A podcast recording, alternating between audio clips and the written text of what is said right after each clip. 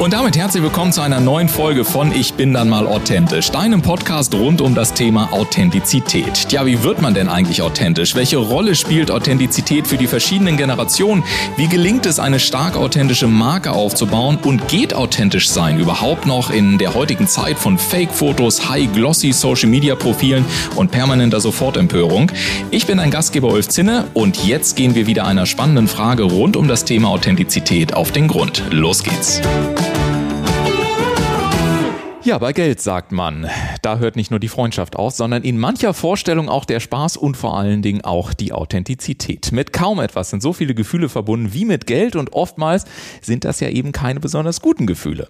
In der heutigen Episode, da erfährst du daher, wie Geld und authentisch sein endlich mal zusammenfinden können und welche Möglichkeiten du hast, mit Geld auch so zu arbeiten, dass du auch langfristig Gutes damit bewirken kannst und wie das alles möglich wird, Dazu begrüße ich heute den vielleicht authentischsten Finanzcoach Deutschlands, nämlich Marc Böhmer. Schön, dass du da bist. Hi. Oh, entschuldige, da sollte ich so noch das Mikro anmachen. So schön, dass du da bist. Danke, dass ich hier sein darf. Das ist ja auch das Schöne in diesem Podcast, das ist auch mal authentisch. Vergisst man glatt, das Mikrofon des Gastes anzuschalten. So sieht's aus. Und da ist das, was du zu sagen hast, ja so wahnsinnig wichtig. Und das weiß ich ja auch schon aus der Zusammenarbeit mit dir. Wir kennen uns ja jetzt seit äh, einigen äh, Jahren immer mal wieder in Kontakt gekommen. War auch sehr spannend, so deinen Weg so ein bisschen mitzuverfolgen. Bevor wir noch ein bisschen mehr über dich erfahren, wann und wie hat Geld dir denn das letzte Mal dabei geholfen, authentischer sein zu können? Boah, gute Frage. Frage. Ich glaube, Geld hat mir geholfen, authentisch zu sein, in dem Bezug mit meinen Kunden darüber zu sprechen, dass ich offen und ehrlich darüber geredet habe, was ich eigentlich verdiene, was mhm. wir machen, wie das alles funktioniert und mich auch darzustellen und zu sagen, hey, pass auf, das war bei mir jetzt vor zwei, drei Jahren nicht anders und ich habe auch nur mit diesen Tools, mit diesen einfachen Sachen mhm es für mich bewirkt und deswegen zeige ich dir das, was ich hier tue, weil damals war es selber bei mir nicht wirklich besser. Mhm. Also in, mein, in, meinem jugendlichen Dasein war das so, okay, ich habe Jobs gehabt. Alles, was reinkam, habe ich auch dafür gesorgt, dass es mit vollen Kann rausging und durfte so meinen Kunden auch sagen, hey, ich bin auch nah, aber ich habe genau die gleichen Fehler gemacht, die du mir hier gerade irgendwie erzählst und das ist null schlimm. Jetzt müssen wir nur daran arbeiten und das versuchen, besser zu machen. Und das geben mir viele Kunden auch wieder zurück, wo sie sagen, hey, okay, das habe ich so gar nicht gewusst, weil viele sich irgendwie darstellen mit einem dicken Auto, mit einem dicken mm. Porsche und das war schon immer so. Und mm bloß nicht Fehler zugeben, dass man auch selber sich mal Sachen kauft und sagt, oh Gott, das hätte jetzt nicht sein müssen. Das war so der letzte Moment oder die letzten Momente, wenn ich immer mit Kunden darüber spreche. Was ich bei dir in der Vorbereitung auch so spannend fand, du hast zum Beispiel gesagt, ja, ich musste neben meiner Selbstständigkeit nachts auch Kellner und O-Ton, um meine Schwester und mich auch durchzubekommen. Du hast auch gerade so gesagt, naja, am Anfang war das jetzt auch nicht rosig, ich weiß auch, wie es nicht funktioniert hat oftmals, und das hast du auch gesagt, ist ja so, dass eine andere Welt dargestellt wird. Da geht es dann nur um den Porsche und nur oder um irgendein anderes Auto oder nur um irgendwie Dubai und andere Lokationen oder den Privatflieger, ja, der da noch nicht mal gemietet wird, sondern da wird nur der Fuß auf die Treppe gestellt, dann das Foto gemacht und da war, ja, ich war in einem Privatjet. Das hat ja auch etwas damit zu tun, dass man, man als Mensch ja gerne auch nach etwas strebt. Also wie hast du es denn hinbekommen, dich von all diesen Bildern zu lösen und zu sagen, es gibt doch einen anderen Weg und es gibt auch eine, vielleicht auch eine Generation, die hat da gar keinen Bock mehr drauf, sondern die wollen eigentlich auch diese Authentizität. Wie hast du diese Sorgen, diese Bilder, diese Ängste, was auch immer damit verbunden ist, wie hast du es losgelassen? Als ich angefangen habe, die Sachen mal zu probieren und zu testen, also genau, mal in den Laden reinzugehen und sich mal eine Rolex anzuschauen und die auch mal ans Handgelenk zu machen und zu sagen, hey, ich habe das Geld, obwohl man es gar nicht hatte, einfach nur um es mal auszutesten mhm. oder mal in den Store gegangen und einen Lamborghini mal angeguckt und dann stand ich irgendwie davor und dachte, naja, ist halt auch nur ein Auto. Ja. Sieht halt schön aus. Aber jetzt dafür 200.000 Euro dahin hinzulegen, das habe ich mir online immer viel cooler vorgestellt, wenn mhm. ich die Leute davor habe stehen sehen. Habe mich dann auch selber vorgestellt, habe ein Foto machen lassen und habe im Nachgang gesehen, ey, du siehst super unglücklich dabei aus mhm. und das passt gar nicht zu dir. Und das war für mich so die ersten Erfahrungen oder die ersten Punkte, wo ich dann das erste Mal das irgendwie kennengelernt habe und mir das angeschaut habe und dann gemerkt habe, das ist es überhaupt gar nicht.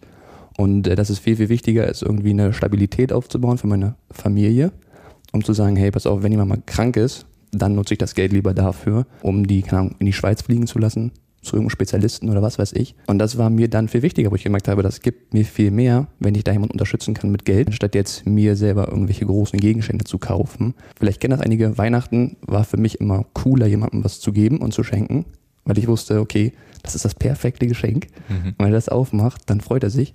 Im Gegensatz, ich habe es aufgemacht, habe mich gefreut über ein Geschenk, das war cool. Was hat mir nicht so viel gegeben, wie das jemandem selber zu geben. Und das war dann für mich die Entwicklung, wo ich dachte, okay, das ist einfach nichts mehr meins, nicht mehr für mich. Und das passt einfach auch nicht zu mir. Und du hast gerade angesprochen schon Geschenke. Du hast uns gewissermaßen auch ein Geschenk mitgebracht, denn es ist ja mehr und mehr Tradition in diesem Podcast, dass jeder Gast zwei, drei persönliche Gegenstände von sich mitbringt, die auch den Menschen dahinter nochmal so ein bisschen charakterisieren. Weil das eine wäre jetzt, dass man sagt, klar, du hast auch angefangen, du hast dann 2020 beim IT-Unternehmen auch als Sales Manager gearbeitet, dann hast du 2019 in die Selbstständigkeit gegangen, hast da deinen Weg gegangen. Heute kannst du ja wirklich sagen, ich kann von dem, was ich selber im Finanzbereich mache, auch wirklich gut leben. Das ist immer so das eine, wo man sagt, okay, haben wir damit abgehakt. Wir wissen, du hast Ahnung von dem, was du tust, aber wir wollen ja auch den Menschen dahinter kennenlernen. Ja. Und ich äh, freue mich immer, weil das ist der Freestyle-Part in diesem Podcast. Ja. Und ich bin sehr gespannt, was hast du mitgebracht? Ich sehe zum Beispiel ein Kuscheltier, mhm. einen Golfball und irgendeine Matte. Ich weiß nicht, ob es eine, Yoga, ja. eine Yogamatte ist. Mhm. Womit wollen wir anfangen? Was ist der erste Gegenstand, über den wir sprechen? Ich glaube, mein Kuscheltier ist das Beste. Kuscheltier. Beispiel, Meine ja. erste Frage war, braucht jeder Mann ein Kuscheltier? Ich brauche es auf jeden Fall. Ja. Also Meine These ist, jeder echte Kerl braucht ein Kuscheltier. Da bin ich fest von überzeugt. Okay. Darf ich das anfassen? Ja, natürlich. Es ist, erzähl mal was. Äh, Im Übrigen, ihr seht das vielleicht dann auch in der Social Media Kommunikation. Ja. Also guck mal rein. Wer ist das? Hat er einen Namen? Ja, der ist Teddy. Teddy. So habe ich ihn früher getauft mit zwei oder. Ach, so lange hast du den schon? Ja, das ist, der wurde mir geschenkt von meiner Patentante, die ich leider nicht persönlich kenne. Die hat mir das geschenkt zu der Geburt. Ah. Und das war eigentlich so ein, also eigentlich hat der, wenn du hier auch anfährst, der hat so eine Batterie drin. Ja. Das ist eigentlich so ein Ding, das hast du ans Kinderbett dran gemacht. Ja. Und dann hing der quasi runter und dann konntest du dann Schnur ziehen und hat der Musik gemacht. So, aber das habe ich dann relativ schnell nicht mehr gemacht, habe den einfach abgerupft mhm. und habe an diesen Schnüren gespielt mhm. mit den Fingern, weil das mich irgendwie beruhigt hat damals als mhm. Kind. Das sah dann noch so aus, aber die habe ich alle weggespielt. Ja. Und deswegen hat meine Oma einen, einen nachgebaut mal damals für mich. Warum hast du ausgerechnet diesen Teddy mitgebracht? Was ist die Botschaft dahinter? Das war tatsächlich, äh, ist das für mich ein sehr, sehr intimes Kuscheltier, sage ich mal in dem ja. Sinne, weil er sehr, sehr viel verbindet. Das war, ich habe den damals gehabt schon, wenn meine Eltern sich getrennt haben, mhm. in den schlechten Zeiten immer und immer wenn ich mit meiner Mutter zusammen gebetet habe, mhm. abends, wenn wir ins mhm. Bett gegangen sind, das war so eine Abendroutine, mhm. habe ich ihn immer ganz, ganz fest in, in der Hand gehabt. Er ist so ein bisschen mein Schlüssel zu, ich nenne es halt Gott, mhm. andere nennen es irgendwie höhere Präsenz. Und auch wenn ich heute noch äh, im Bett liege und bete, dann ist er irgendwie der Schlüssel dazu oder der, die Person, die ich damit verbinde. Und äh, wenn ich einfach mal einen schlechten Tag habe, dann mhm. komme ich irgendwie nach Hause und umarme den, nehme den in die Hand und habe dann irgendwie das Gefühl, jetzt geht es mir wieder besser, weil er irgendwie eine Energie mir gibt.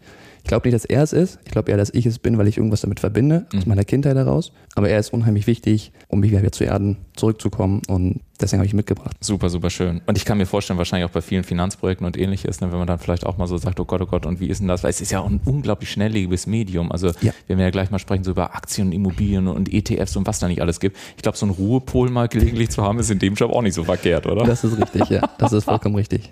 Wie schön. Teddy, das, das haben wir. Teddy haben ja. wir, durften wir schon kennenlernen. Und ähm, wahrscheinlich Ruhe und Fokus und ähnliches. Manchmal muss man wahrscheinlich auch beim Golf beten, habe ich gehört, dass, dass der Ball dann irgendwie auch das macht, was man machen möchte.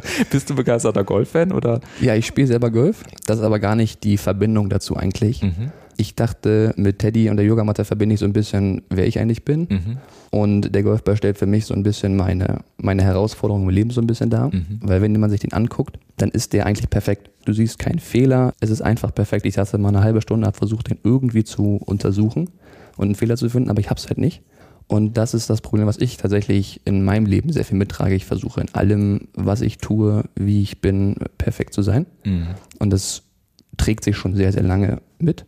Ob das jetzt im Sport war, ob das im Job ist, ob das in der Kommunikation mit Menschen ist. Egal wo es, ich versuche alles perfekt zu machen. Und mhm. das bremst mich ganz, ganz, in ganz vielen Punkten. Und ich merke, ich baue es Stück für Stück ab. Aber so wie es vielleicht irgendwelche Motivationscoaches halt sagen, ja, leg's halt ab ist nicht so einfach. Das mhm. ist irgendwie tief in mir drin. Ich weiß nicht, woher das kommt. Ich habe es noch nicht rausgefunden. Aber das ist quasi so für mich meine, meine größte Herausforderung, dieses Perfekte abzu, abzulegen. Genau. Mhm. Weil es geht nun mal nicht wie ein Golfball. Ich weiß zwar nicht, wie sie es schaffen, muss ich mal nachfragen, aber das ist perfekt, aber das geht einfach als Mensch. Ich weiß in dem Zusammenhang, als ich in Neuseeland war, weil Neuseeland meine zweite Heimat ist, habe ich mal, äh, eines Tages habe ich mir tatsächlich ein, ein Tamoko, also ein Tattoo würde man hier mhm. sagen, stechen lassen. Und äh, ich war so entspannt während dieser ähm, Session, dass ich irgendwann eingeschlafen bin, während er das Tattoo gestochen hat. Und in dem Moment bin ich, während er mit der Nadel dran war, bin ich halt so weggerutscht auf dem Stuhl. Und jetzt habe ich halt in diesem Tattoo so einen Strich drin, mhm. der da halt eigentlich nicht hingehört. Und ich weiß noch, ich lag abends im Zelt und ich war so angestrengt, weil ich dachte, oh Gott, das ganze Tattoo. Und ne, so kannst du ja nicht zeigen. Und ich habe dann aber tatsächlich auch festgestellt, dass das oftmals Perfekte im Imperfekten ist und dass dieser kleine Strich auch wirklich, insofern kann ich es gut nachvollziehen, hat mich, glaube ich, anderthalb Jahre beschäftigt. Jedes ja. Mal, wenn ich es gesehen habe, habe ich gedacht, oh, ja, es hat mich richtig gechallenged. Insofern, äh, irgendwann war ich damit durch. Also ich kann dir sagen, es gibt Hoffnung in Anführungszeichen. Sehr nee, aber sehr, sehr schön. Und eine schöne Challenge. Du bist ja selber noch, eigentlich ja noch sehr jung. Darf man das Alter in diesem Podcast verraten? Ja, klar, 22. 22. Damit gehörst du ja offiziell zur Generation Z, könnte man sagen. Ne? Könnte man sagen. Könnte man ja. sagen.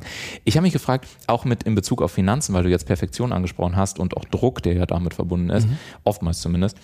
Ist Generation Z eigentlich eine Generation, die sehr unter Druck steht? Weil ich habe im Finanzbereich angeschaut, die Rente wird wegbrechen, die Arbeitszeiten werden immer länger. Das muss unglaublich anstrengend für euch sein, auch in das Thema Finanzen reinzukommen. Gleichzeitig ist eine Generation, die viel Freiheit möchte und eigentlich auch selber die Dinge machen möchte. Wie erlebst du das in deiner Arbeit? Ist Generation Z eine sehr, eine Generation unter Druck? 100 Prozent. Im Finanzbereich auf jeden Fall. Viele machen das gar nicht bewusst diese Generation Z, die versucht das irgendwie ein bisschen wegzudrücken, obwohl sie ganz genau weiß, dass da irgendwas ist. Natürlich, wir haben im, im Finanzbereich Riesenprobleme. Ähm, ich meine, wenn wir darüber reden, dass selbst die Rentenversicherung auf der Website schreibt, ab 2030 ist die Rente nicht mehr finanzierbar, da sprechen wir über ein Thema, wo ich sage, naja, wie wollen wir das irgendwie lösen? Darüber spricht irgendwie keiner, wie wir das lösen können.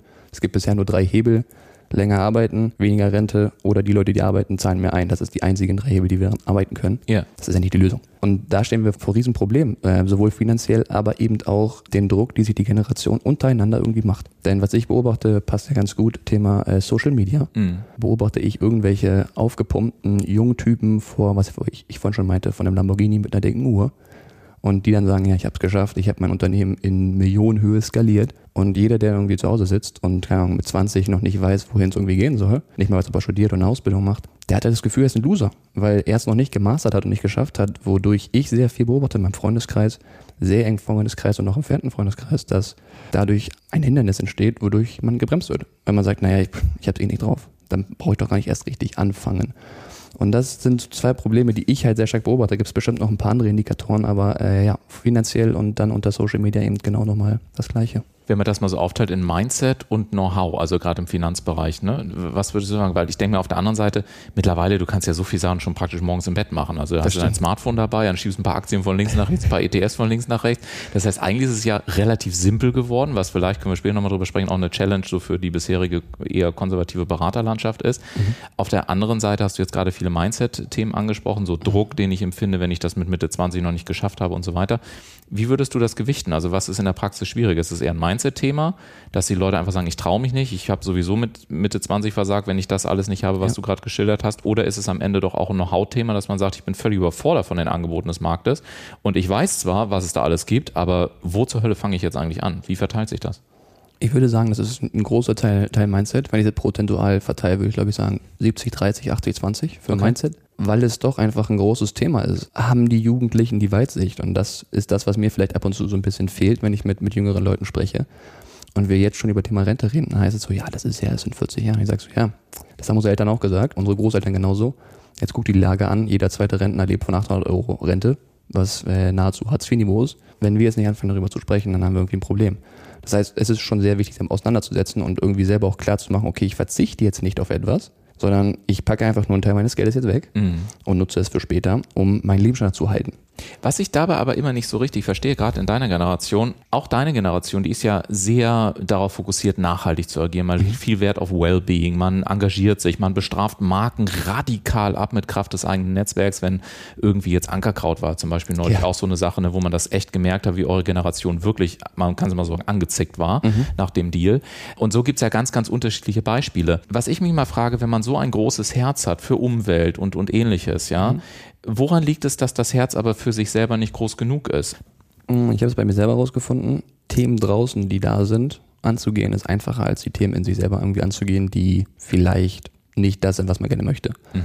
Also als ich angefangen habe, mich selber zu reflektieren, selber mit mir auseinanderzusetzen, zu meditieren, dann dachte ich so, oh Mann, da ist ganz schön viel Unruhe in mir selber. Und äh, das dann zu rüsten, das ist die große Schwierigkeit. Das habe ich auch beobachtet bei mir im Freundeskreis. Ich glaube, fünf, sechs Leute, sind jetzt bestimmt in Behandlung beim Psychiater, weil sie ähm, in der Corona-Zeit, wo sie alleine zu Hause waren, mit sich nicht klargekommen sind. Mhm. Und diese Unruhe versucht man dann zu überspielen mit anderen Themen. Man regt sich über andere Sachen auf. Man guckt Netflix, man geht auf, auf Social Media, man, man geht vielleicht demonstrieren, man versucht irgendwas zu bewegen, um diese innere Unruhe irgendwo loszuwerden und das gar nicht erst aufkommen zu lassen, damit man sich dann damit auseinandersetzen muss. Und deswegen ist es meistens ein Ticken einfacher, über was anderes zu reden, als über sich selber. Wie glaubst du denn, ich versuche das gerade in meinem Kopf im Schnellverfahren zusammenzurechnen und sagen, okay, früher bin ich einfach zu einer Bank gegangen, da habe ich mich da 20 Minuten hingesetzt und irgendwie wurde einfach Geld auf dem Konto eingezahlt, so ja. ungefähr. Wenn ich mir deinen Job heute vorstelle, dann ist es, frage ich mich, muss man eigentlich Psychologe sein, muss man Mindset-Coach sein, muss man Finanzcoach sein, muss man irgendwie Immobilien-Sachverständiger sein? Also wie, wie hat sich denn oder wie wird sich womöglich auch dein Job ähm, durch diese ganzen Veränderungen aus deiner Wahrnehmung heraus verändern? Es ist eine gute Mischung zwischen Mindset und ich versuche dir hier wirklich Know-how mitzugeben. Also was ich mit meinen Kunden reingehe, ist immer, okay, wenn du aus meiner Beratung rausgehst, dann verstehst du, was du da tust. Weil was ich ganz, ganz viel beobachte, ist, dass, ja, ich habe da was und hier ist mein Ordner und dann frage ich, was ist denn da drin? Ja, weiß ich nicht. Mhm. Ich sage so, wie bitte? Du, du sparst da seit zehn Jahren irgendwas rein und weißt nicht, wie das funktioniert. So, das ist grauenvoll, weil ich bin einfach irgendwann als, als Berater oder als Coach, ich bin nicht in einer Rente. Du musst verstehen, was du da hast und du musst verstehen, wie das später funktioniert. Deswegen ist es so, so ein Mischmasch zu sagen, hey, pass auf, wir setzen uns so regelmäßig hin, wir machen Servicetermine und sprechen halt wirklich darüber, was ändert sich eigentlich in deinem Finanzbereich. Das heißt, ähm, ich coache und ich berate zusammen und ich glaube, das ist das Wichtige. Weil was, was ich mitkriege, ist, dass, dass viele meine Kunden mir das Feedback geben, hey, wenn ich irgendwo anders bin, habe ich so einen Druck. Es geht wirklich nur um Produkte. Es geht nur noch darum, zu unterschreiben, schnell das zu machen, was der Berater möchte. Und gar nicht darum, wie komme ich eigentlich voran? Wie kann ich irgendwie einen roten Faden aufbauen bis später? Und einen Plan haben, wirklich, wie ich finanziell vermögender werde und nicht einfach nur irgendwelche Produkte und dann wird das schon irgendwie. Und deswegen ist es, ist es wichtig, das, das zu mischen und wirklich darauf zu achten, wo soll denn der Weg eigentlich hingehen und was ist dein Ziel, wenn du halt das Geld zurücklegst?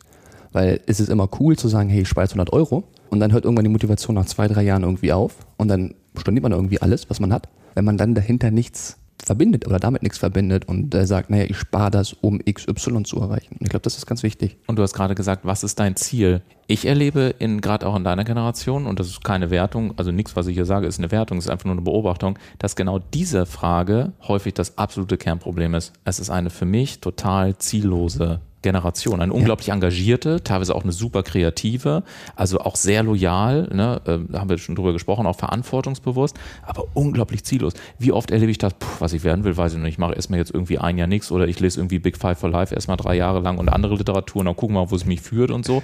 Also, wie kann jemand auch authentisch für sich sagen, ich glaube, in die und die Richtung möchte ich, wenn wir auf der anderen Seite erleben, dass, dass das klare Zielbild an so vielen Stellen eben auch fehlt es beginnt damit, dass, dass ich einfach nur darüber rede, äh, was magst du eigentlich und was machst du eigentlich? Und dann, dann steht daraus aus dem Gespräch irgendwie was. Das ist meist der größte Teil meiner, meines Erstgesprächs. Irgendwie versuchen zu herauszufinden, was da eigentlich in, in dem Gegenüber irgendwie ist. Gibt es da irgendwas, was er gerade möchte? Wenn ich aber merke, hey, da ist wirklich gar nichts, dann merke ich auch, okay, wenn ich jetzt weiter bohre, dann mache ich einen Druck. Und dann nehme ich diesen, diesen Druck raus und sage, hey, pass auf, ist gar nicht schlimm.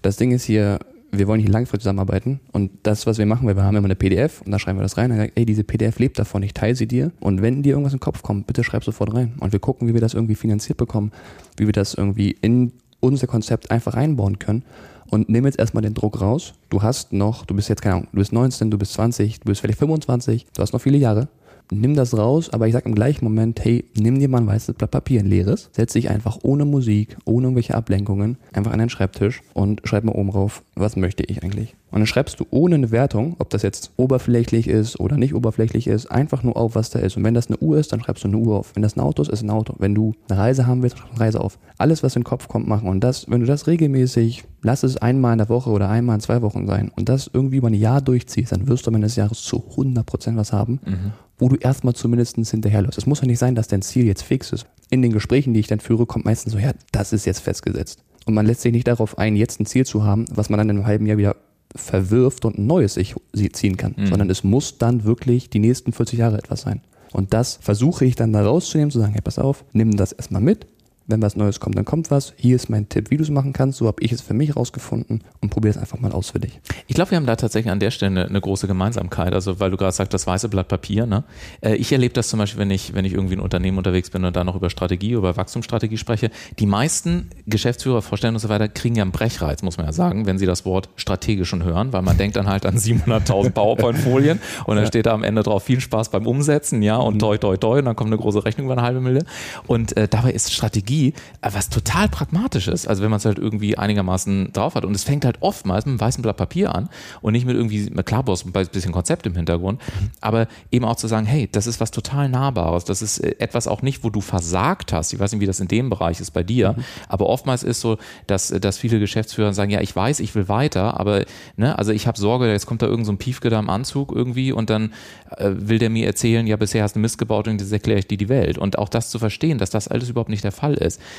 Und ich könnte mir vorstellen, wo du das sagst, dass es vielleicht auch bei dir ist, so dass die Leute da sitzen und sich auch mal entspannen dürfen mhm. und nicht das Gefühl haben, ich bin zu blöd dafür oder ich hätte das schon viel früher machen müssen und so, sondern zu verstehen, dass, dass es einfach Lebensabschnitte gibt und dass man so diese emotionalen Themen auch mal rausarbeitet und sich diesem ganzen Thema Finanzen auf eine sehr pragmatische, aber auch gleichzeitig sehr persönliche Art nähert. Ähm, ich sehe dich nicken, mhm. dem ist zuzustimmen, oder? Zu 100 Prozent. Ähm, also, das, da sage ich auch, also, das ist auch im Erstgespräch die erste Ansage. Pass auf, es gibt keine dummen Fragen. Ja. Dann erzähle ich mal so ein paar Fragen, die ich gestellt habe in meiner Ausbildung. Ja. Was, was war die Frage, die dir am meisten in Erinnerung geblieben ist? Das erste, keine Ahnung, das war so, ja, was, was ist für mich eine Aktie? So, das, das, das hat schon damit begonnen. genau. Ja, ich habe gar nicht verstanden, was das überhaupt ist, weil es mir ja. beigebracht wurde. Ja. Oder was heißt überhaupt, keine Ahnung, ein Trade? Was ist ein Trade? Wie mhm. funktioniert ein Trade? Ich habe wirklich die dümmsten Fragen gestellt, einfach weil ich es mhm. verstehen möchte. Ja. Und es ist nicht dumm in dem Sinne, dass es blöd ist, das zu fragen, sondern es ist einfach, äh, das hat mal Simon Sinek mal gesagt, ich versuche der Dümmste im Raum zu sein und die Fragen zu stellen, die sich keiner traut zu fragen. Ja. Und das versuche ich auch im Erstgespräch mitzugeben, zu sagen, nimm deinen Druck daraus, ich bin null wertend, glaubst mir, wenn du das hören würdest, was ich gefragt habe, dann würdest du hier alles fragen. Und das rauszunehmen und zu sagen, du darfst alles fragen und wir dürfen auch wirklich in der Basis der Basis anfangen. Selbst wenn es ums Thema, wie entsteht Inflation ist oder wie ist das Geldsystem, wirklich, wir können an der Basis anfangen, dass wir darauf Stück für Stück aufbauen. Und das ist das Wichtige, das, was du meintest, diesen, diesen Druck rauszunehmen und das versuchen einfach und pragmatisch darzustellen. Man muss nicht der Schlauste dafür sein. Mhm. Man muss einfach nur von Anfang an die Basis Stück für Stück aufbauen. Mhm. Gerade wo du jetzt sagst, auch wir müssen irgendwo anfangen, wenn wir nochmal draufschauen, es, so viel ändert sich im Geldmarkt. Also gerade zum Beispiel lokale Währungen nehmen deutlich zu. Dann das ganze Diskussionsthema über Grundein bedingungsloses Grundeinkommen. Mhm. So viel, was mit dem Thema Geld auch verbunden ist. Wenn ich heute irgendwie so, ich sag jetzt mal 250 Euro im Monat irgendwie zur Verfügung hätte, ja, und jetzt habe ich äh, lokale Währung, wo ich irgendwie investieren kann, dann äh, geht dieses ganze digitale Kunstthema gerade komplett durch die Decke. Dann habe ja. ich Aktien, die du schon angesprochen hast. Dann ja. habe ich Immobilien, die ich irgendwie investieren investieren kann und die ja nach dem, wie hieß das Ding, ich habe das recherchiert, das Deutsche Aktieninstitut hat nochmal gesagt, Immobilien sind zum Beispiel eben auch ein beliebtes Anlageobjekt und so. Gleichzeitig erlebst du dann im Internet, dass sagen, nee, um Gottes Willen, Immobilien sollten erst viel später kommen, erstmal mhm. irgendwas anderes absichern. Es ist ja irgendwie Kraut und Rübe. Ja. Kannst du uns einen klaren, einfachen Fahrplan geben, wenn da draußen jetzt jemand ist, der sagt, so, ich habe das verstanden, ich möchte mal mit Marc sprechen, ich mache mir mal so ein bisschen eine Idee dafür und ich habe vielleicht, keine Ahnung, 200 Euro im Monat oder 150 Euro im Monat, ich möchte einfach erstmal ein bisschen anfangen. Wo fängt man idealerweise in diesem ganzen Wirrwarr an? Jetzt mal unabhängig davon, dass ich ein weißes Blatt nehme und mir auch aufschreibe, was ich möchte. Ja. Ich fange erstmal an mit der Basis. Was gibt es eigentlich schon seit 100 Jahren gefühlt? So, mhm. das sind dann fängt erstmal mit an mit Aktien. So, dann der Einstieg zu Aktien ist natürlich unheimlich schwer. Welche Aktie nehme ich? Deswegen empfehle ich, fange erstmal mit Basis Investmentfonds an. Mhm. Sei es jetzt erstmal passiv oder aktiv. Das ist natürlich ein Riesenstreit in der Branche. Die einen sagen, grauenvoll, was ETFs machen, grauenvoll, was irgendwie Aktive machen. Mhm. Ich glaube, ein guter Mix ist wichtig. Und sich da erstmal mit der Basis damit da zu beginnen. Und zu sagen, okay, wir fangen jetzt erstmal mit, mit diesen Fonds an und du gewöhnst dich daran, mhm. dass jeden Monat 200 Euro von deinem Konto weggehen für ein Investment. Weil das, das muss erstmal passieren. Das ist ja nicht so normal, dass da jetzt jeden Monat 200 Euro weggehen. Und das sage ich auch meinen Kunden, gewöhn dich daran. Und dann kommt man, ja, ich habe aber 500 Euro, ich habe 1000 Euro im Monat, die ich jetzt investieren will. Und ich sage, okay, das ist gut, aber wie viel hast du vorher investiert? Ja, gar nichts. Ich sag, und dann willst du mit 1000 Euro anfangen, dann kommst du in einem halben Jahr zu mir und sagst, Marc, das ist zu viel. Dann sage ich, ja, hm. Deswegen gewöhne dich daran, fang mit den ganz kleinen Sachen an, passive Fonds und aktive Fonds. Guck, was daraus entsteht. Denn das, was, was bei vielen ist, die haben Angst, sich aus irgendwas auszuwählen, mhm. weil sie nicht wissen, wie das funktioniert. Genau. Aber du erfährst es erst, wenn du anfängst zu investieren. Weil erst wenn Geld drin ist, dann hast du dazu eine emotionale Bindung und dann fängst du an, Sachen zu lesen. Du liest vielleicht mal irgendwie einen Bericht von dem Fonds, du guckst vielleicht mal, holst jemanden whatever. Und dann steigst du Stück für Stück in andere Sachen ein. Aber erstmal brauchst du eine Grundlage, die dich dazu befähigt, dich mit den Sachen auseinanderzusetzen und dich daran zu gewöhnen, dass du investierst. Und ich würde Finger weglassen von all diesen risikoreichen Sachen und vor allen Dingen von Hypes, weil alles, was groß in der Presse ist, ist meistens kurz davor wieder zu kollabieren. Mhm. Das war schon immer so. Ob das jetzt äh, die, die ETF-Blase ist, die irgendwie groß aufgefahren wird, ob das jetzt, keine Ahnung, die NFTs sind, die auf einmal übertrieben im Hype sind, da erstmal die Finger von lassen am Anfang. Zu 100 Prozent. Du hast gerade angesprochen, vielleicht auch mal Finanzpodcast hören. Das muss man sagen, du bist ja selber Podcaster. Du hast ja. einen richtig geilen Podcast, finde ich. Ja. Erzähl noch ganz kurz was zu deinem Podcast. Tatsächlich ist es gar nicht so mit Finanzen verbunden, mhm. sondern es geht mehr um das Thema, was ich schon am Anfang besprochen habe, den Druck den Jugendlichen rauszunehmen. Denn äh, ich beobachte das bei mir in meinem Kundenkreis, ich beobachte das im Freundeskreis. Diese sozialen Medien schaffen ein Erfolgsbild, was nicht das reelle Erfolgsbild ist, was ich zumindest mit Gesprächen mit CEOs haben durfte. Das Bild, was wir auf Social Media sehen, sind dicke Uhren, teure Autos, höher, schneller, weiter und am besten so früh wie möglich, am besten schon mit 21 Multimillionär sein. Das ist aber gar nicht das reelle Bild, sondern das sind einfach irgendwelche aufgeplusterten Leute, die halt gerne laut sind. Und wenn ich mit CEOs spreche, dann ist das so, ja, okay, ich habe auch ein bisschen damit angefangen und erstmal Geld verdienen, ist klar. Aber für die ist dann auf einmal das Thema Passion viel, viel wichtiger. Also erstmal was zu finden, wo man sagt, da, da stehst du auf und da willst du irgendwie loslegen. Und in diesem Podcast versuche ich eben diese CEOs, diese erfolgreichen Leute zu binden, dass die mal über sich erzählen, wie sie eigentlich ihren Erfolgsweg gemacht haben und wie sie für sich auch eben Erfolg definieren, um da mal die reelle Welt ein bisschen spielen zu lassen. Und was ich so geil bei dir finde, ist, wie lässig du gerade gesagt hast, ja, dann spreche halt als 22er mit lauter CEOs und so weiter. Das ist so großartig, das auch zu sehen. Ist aber, glaube ich, auch ein Weg gewesen, den du dann gegangen bist. Ne? Ja. Kann ich mir vorstellen, dass das heute eben auch so lässig sein kann.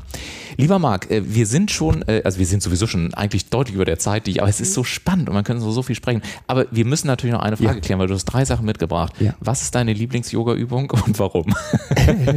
Meine Lieblings-Yoga-Übung gibt es, glaube ich, gar nicht. Das ist für mich äh, so 15 Minuten. Da habe ich ganz, ganz viele Sachen drin. Mhm. Und für mich geht es wirklich darin, das, das Coolste am Yoga, diese Ruhe zu finden. Mhm. Und ich habe das mitgebracht, weil auch das so ein bisschen verbunden ist mit dem Golfball. Mhm. Ich habe angefangen, Yoga zu machen bei mir zu Hause und habe gemerkt, oh Mann, hier sammle ich Kraft. Früher wurde mir aber ganz, ganz viel gesagt, hey, du bist ja voll extrovertiert und du kannst ja voll gut Vorträge halten. Und dann habe ich angefangen, okay, ich bin extrovertierter Typ und jetzt komme ich raus und dann habe ich aber festgestellt, als ich angefangen habe, Yoga zu machen, ey, das lebt meine Batterien auf. Und habe gemerkt, ich bin gar nicht so extrovertiert, wie mir das irgendwie alle versucht haben zu erzählen. Als wir das erste Mal äh, Yoga-Übungen im Fitnessstudio gemacht haben, das war grauenvoll für mich, weil ich dachte, oh Gott, jetzt stehe ich in dem zwischen einigen ganzen Pumpern und auf einmal stehe ich da und mache irgendwie einen Baum oder ich mache da die Übungen, die ich halt mache. Und das war für mich genauso schwierig, das loszulassen und zu vergessen, hey, das sind auch nur Leute, die machen ihre Übungen, mach du deins und fokussiere dich irgendwie auf dich, egal was die jetzt irgendwie sagen. Und das hat mir sehr, sehr viel auch einen Ruhepuls gegeben, wo ich sagen kann, da kann ich runterfahren und ich bin da bei mir, egal wer jetzt um mich rum ist. Wenn ich das anmache, meine Musik anmache, dann ist Funkstille. Dann ist Funkstille. Funkstille wird aber hoffentlich nicht im Job sein. Was Nein. ist denn so die, wenn du es dir selber aussuchen dürftest, was ist so die nächste Mega-Meldung, in Anführungszeichen Mega-Meldung in deinem Bereich, bei Social Media und ähnliches, worauf dürfen wir uns freuen? Ist es irgendwie der Yoga-Kurs mit Marc Böhmer oder, oder was wird als nächstes kommuniziert, wenn du es dir wünschen kannst? Nein, also das, das im, im, im Job geht es jetzt erstmal weiter, dass wir natürlich immer mehr Leute einfach erreichen wollen. Mein Podcast möchte ich jetzt ganz gerne rausbringen, weil das für mich wirklich ein absolutes Herzensprojekt ist. Der heißt wie?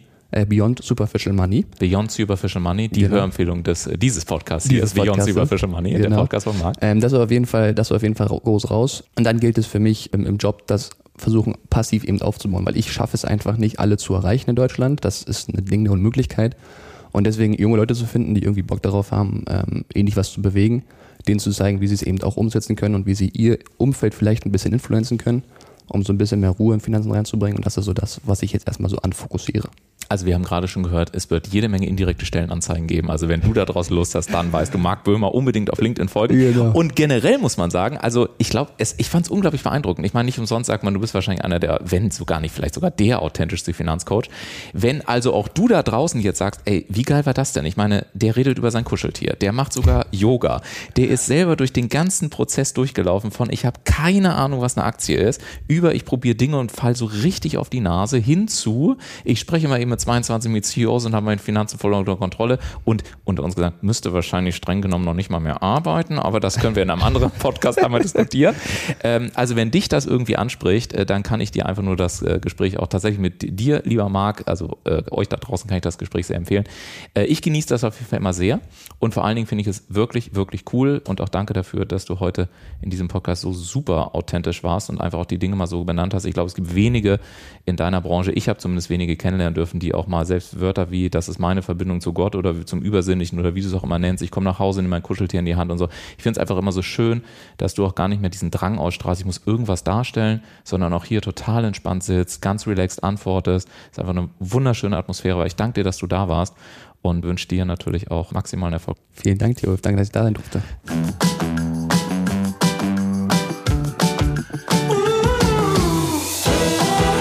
Und damit sage ich vielen Dank, dass du heute wieder mit dabei warst. Die spannende Frage ist natürlich, welchen Impuls hast du heute für dich entdeckt, um deinen eigenen authentischen Weg noch kraftvoller zu gehen? Lass es uns gerne durch einen kurzen Kommentar zu dieser Episode wissen oder sende uns eine E-Mail an podcast.ulfzinne.com. Und denke auch noch daran, wenn du regelmäßig die besten Tipps und Erkenntnisse meiner Gäste kostenlos erhalten möchtest, dann trage dich jetzt kostenlos auf www.ulfzinne.com slash podcast ein. Wir hören uns in 14 Tagen wieder. Bis dahin, mach es gut.